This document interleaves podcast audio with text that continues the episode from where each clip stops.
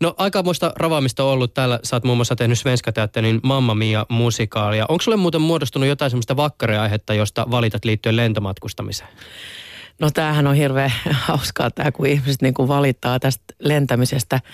Mä oon jotenkin, mä yritän aina niin kuin, mullahan on semmoisia keinoja, miten mä pääsen tuossa lentokentällä ja koneessa ja semmoiseen mun omaan maailmaan. Mähän käytän sitä aikaa hyväksi. Se on vähän mun niin kuin meditaatioaikaa ja teen paljon töitä. Et mä, mä en oikeastaan ole läsnä ollenkaan siellä.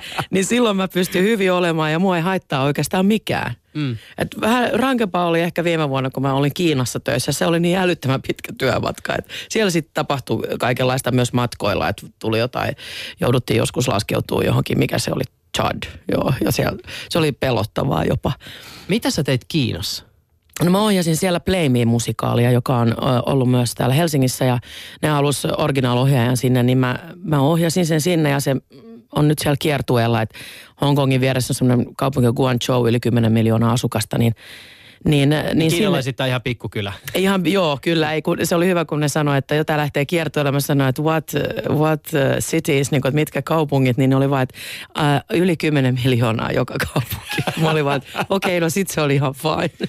Miten sut otettiin siellä Kiinassa vastaan?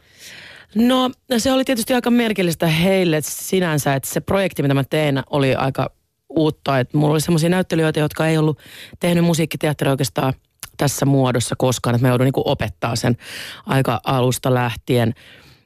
Mm, se, mikä oli mielenkiintoista, oli myös se, että mä oon aika iso blondi, joka yhtäkkiä niin kuin ohjaa, ohjaa heitä siellä. Ja monillahan oli vähän vaikeaa, kun mä oon nainen. Että mä olin niin kuin, mä muistan, mulla oli assistentti, joka oli itse asiassa Kiinan armeijassa töissä – Tota, ja, ja hän, hän sanoi, että hän ei voi sietää, kun naiset niin kuin päättää, että on hyvin vaikeaa hänelle. Mutta mä olin hyvin avoin tämän asian kanssa. Mä sanoin, että joo, mä ymmärrän, että, että tämä on sulle vaikeaa, että, mm.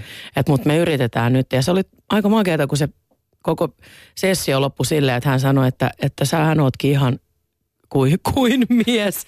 Että hän niin kuin hyvä, hyväksy, hyväksy mun työtavat ja pystyi ottamaan niin kuin jopa käskyjä vastaan sitten että hänellä oli vaan se, että hän oli assistentti ja se oli niin hirveän vaikeaa. Ja, ja, mutta se oli hienoa, että mä sain jotenkin murrettua jotain ennakkoluuleja.